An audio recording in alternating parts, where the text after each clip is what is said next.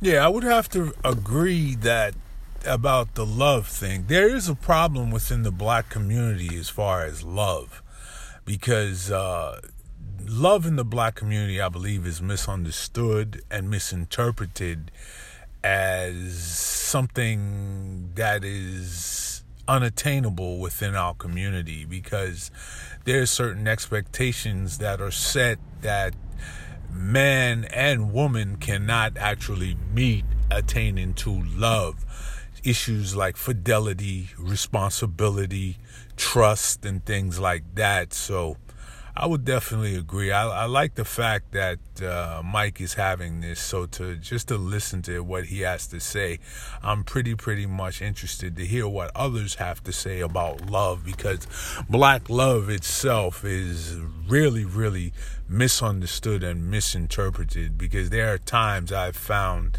and I've seen uh, people that are basically in love, but yet there are things that they do within the relationship that doesn't actually define true love within our community.